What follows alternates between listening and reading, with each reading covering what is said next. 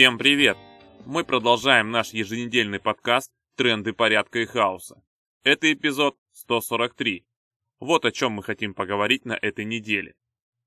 В прошлом подкасте, который готовил антиджоп, мы рассуждали о том, какие действительно традиции нужны обществу, и наглядно показали, что умение людей объединяться и вести коллективную борьбу за свои права и интересы во многом определяет то, как общество будет развиваться. Но интересно также было бы выяснить, в каких условиях такое умение приумножается, а в каких, наоборот, теряется, как это влияет на политический режим и формальное право. Например, право на забастовку. На прошлой неделе, в воскресенье, закончилась забастовка немецких машинистов. Они требовали сокращения рабочей недели с 38 часов до 35 и повышения заработной платы. Во время забастовки не работала значительная доля пассажирского транспорта, в том числе поезда дальнего следования и региональный железнодорожный транспорт. В Берлине и Гамбурге поезда ближнего сообщения, которые фактически выполняют функцию городского транспорта, работали по аварийному расписанию. В итоге руководство Deutsche Bahn, основного железнодорожного оператора Германии, пошло на компромисс и согласилось на переговоры по требованиям профсоюза железнодорожников. А уже на этой неделе началась предупредительная забастовка работников безопасности немецких аэропортов. Их профсоюз выступает за повышение зарплат на 14%. Из-за забастовки в крупнейшем аэропорту во Франкфурте на Майне была отменена треть запланированных рейсов. В аэропорту Дюссельдорфа две трети, в аэропорту Кёльна, Бона, пришлось отменить практически все рейсы.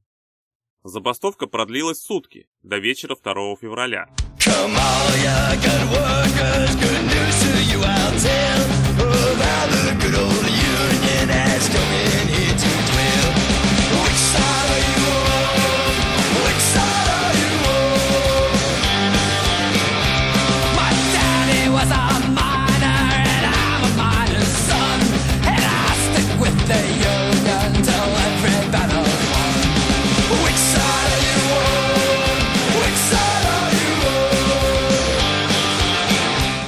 Эти две забастовки объединяют то, что в России они оказались бы вне закона.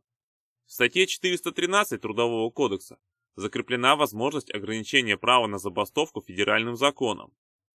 И данных ограничений встречается немало. Так, в статье 26 Федерального закона о железнодорожном транспорте в Российской Федерации устанавливается запрет на использование забастовки как способа разрешения коллективных трудовых споров работниками железнодорожного транспорта и похожий запрет устанавливается в статье 52 Воздушного кодекса Российской Федерации. Не допускается использование забастовок или иное прекращение работы персоналом гражданской авиации, осуществляющим обслуживание воздушного движения.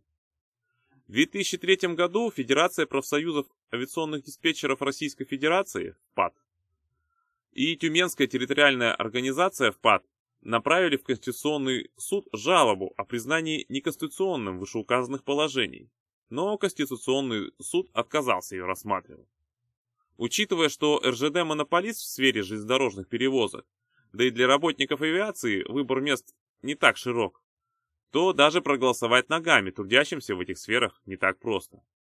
Разве что с некоторых пор российские пилоты гражданской авиации начали массово перебираться в ОАЭ, Китай, Вьетнам и другие страны. Впрочем, в ТК РФ процедура организации забастовки настолько зарегламентирована, что провести ее по закону реально невозможно и работникам других сфер. Митинги и другие публичные акции сейчас тоже под фактическим запретом. В итоге самым популярным методом борьбы у наемных работников в России стала подача жалоб в различные органы власти. Какие традиции формирует метод борьбы «Путин, помоги»? Мы думаем, вы можете сами догадаться. Кстати, о традициях. Есть в истории России так называемые традиционные профсоюзы. Это ФНПР, Федерация независимых профсоюзов России. Фактически эта структура перекочевала в современную Россию из СССР. Как и тогда, она полностью зависит от работодателей и государства. Как и тогда, она состоит из людей, которых формально принимают в ее ряды, часто даже принуждая к этому. Как и тогда, она занимается распределением путевок и раздачей подарков на праздники, а не защитой прав наемных работников. Собственно, это не ФНПР, а ФПНР – Федерация профсоюзов, независимых от работников. И недавно эта организация в очередной раз порадовала своей инициативой. Руководство ФНПР решило присоединиться к промыслу многих российских чиновников и объявило акцию по сбору с работников-членов большинства крупных российских профсоюзов однодневного заработка за февраль или март на нужды так называемое СВО. Часть зарплаты люди должны перечислить на счет фонда «100 лет профсоюзам России». На Генеральном совете НХНПР 17 января было предпринято решение о проведении патриотической акции «Профсоюза России за своих», сообщил председатель ФНПР, член Государственного совета РФ Михаил Шмаков. Организация поиграла со шрифтами и получилось оригинально и патриотично. Мы решили, что должны полученные деньги направить на создание большей защиты гражданского населения от налетов беспилотников, вообще от террористических атак. Гибнут и члены профсоюза на своих местах, будет закуплено оборудование для радиоэлектронного противодействия беспилотникам и другие средства для защиты мирного населения. Пока организация набивает карманы зарплатами работников, мирное население задается вопросом, почему оно само должно спонсировать свои средства защиты, которые вообще-то должно обеспечивать государство. Гибнущие на своих рабочих местах члены профсоюзов должны задаться вопросом, почему гибнут на работе именно простые рабочие, а не лоснящиеся морды чиновников и руководителей патриотических организаций. И почему вся их забота о рабочем народе заключается в очередном вымогательстве зарплат рабочих? Сумма зарплаты за один день не ударит по семейному бюджету, уверяет ФНПР людей, которые каждый день ходят в магазин за едой. В то же время, перечислив однодневный заработок, миллионы членов профсоюзов соберут по-настоящему внушительную сумму, которая позволит защитить жизни и здоровье россиян. Может, внушительная сумма позволит защитить жизни и здоровье россиян с люксовой жилплощадью за рубежом? Но зачем это российским рабочим? Может, просто прекратить войну с соседями, чтобы российский рабочий класс не участвовал в преступлениях против украинского народа, чтобы его не гнали как скот на убой в рамках частичных мобилизаций. Наконец, чтобы экономика страны могла нормально развиваться, Колоссальные деньги, которые могли бы быть потрачены на зарплаты врачам, учителям, ученым, на создание школ, больниц, дорог, мостов, на реальное импортозамещение, а не на бесконечный пиздеж по этому поводу, сейчас просто уходят на убийство людей. Но в том-то и дело, что ФНПР продолжает традицию лизания барского сапога, и предложить рабочим она может только деградацию, бесправие и смерть. Поведут нас всех по стражей Кому не своди курок тропинке на вражьей Укокошит под шумок. Поведут нас всех огонь. Отдадут команду плен Чур не плакать перед дулом, Не лизать у ног земли. Эх, доля, неволя, Глухая тюрьма. Долина сина,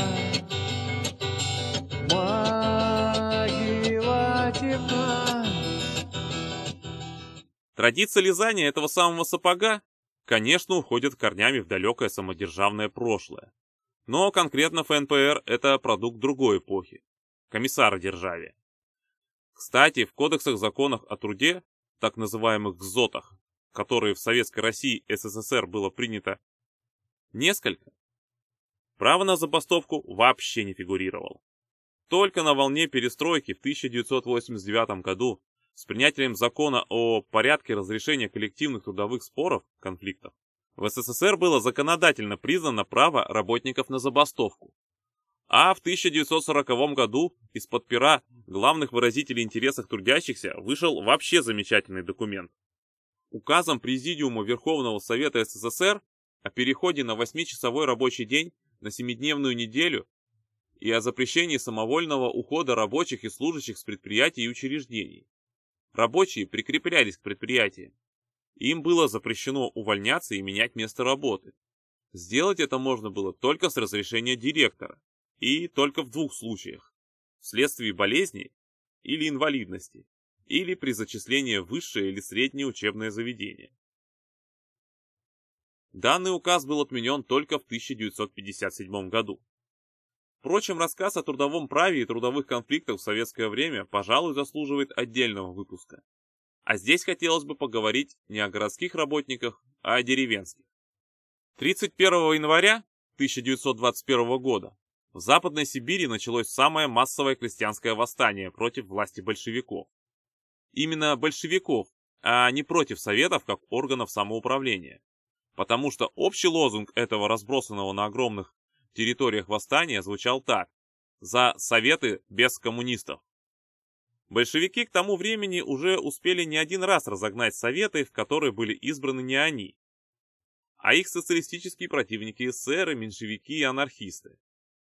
Ну а против крестьян они устроили натуральный геноцид, отбирая у них не только зерно, которое должно было пойти на муку для хлеба, но и семена, предназначенные для посева. Они якобы должны были правильно перераспределить, но в итоге все это добро гнило в амбарах. Собственно, это и послужило главной причиной восстаний. Ну а выход люди видели в том, чтобы советы избирались свободно, а не по указке начальства.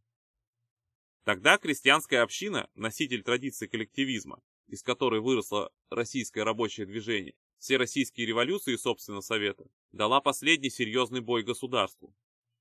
Рабочий в России начала 20 века был зачастую вчерашний крестьянин и сохранял во многом тот образ мыслей, который имели его родители и родители родителей. Именно такой рабочий, неадресированный, еще без альтернативной идеологии, тотальными репрессиями и бюрократической регламентацией жизни, был способен к коллективной борьбе. Но большевики за предельной жестокостью подавили это восстание, как и другие. Приказы советского командования содержали требование расстреливать на месте, без суда всех, захваченных с оружием в руках. Брать и расстреливать заложников за разрушение железнодорожной линии и телеграфной связи, за оказание помощи повстанцам. Сжигать и уничтожать артиллерийским огнем целые деревни, поддерживавшие мятежников или оказывавшие упорное сопротивление. В крестьянской России тогда сломали хребет, и потом уже в 30-х довершили дело, загнав крестьян в колхозы. То же самое коммунисты сделали и с рабочей Россией, превратив профсоюзы из органов рабочей борьбы в проводники интересов государственной бюрократии. Коллективизм, по иронии судьбы, был уничтожен теми, кто якобы за него боролся. Ну а потом на почву конформизма и приспособленчества очень легко лег капитализм. Новая традиция вкладываться только в себя тесно переплелась со старой традицией не высовываться. Право на борьбу было похерено вместе со способностью вести эту борьбу. Вернуть и то, и другое сейчас кажется неразрешимой задачей. Но кто сказал, что будет просто? Никто за нас эту задачу не решит. Ну, вот и все на сегодня. Напоминаем, что в трендах порядка и хаоса участники автономного действия и другие авторы дают анархистские оценки текущим событиям. Слушайте нас на YouTube, SoundCloud и других платформах. Заходите на наш сайт autonom.org. Подписывайтесь на нашу e-mail рассылку.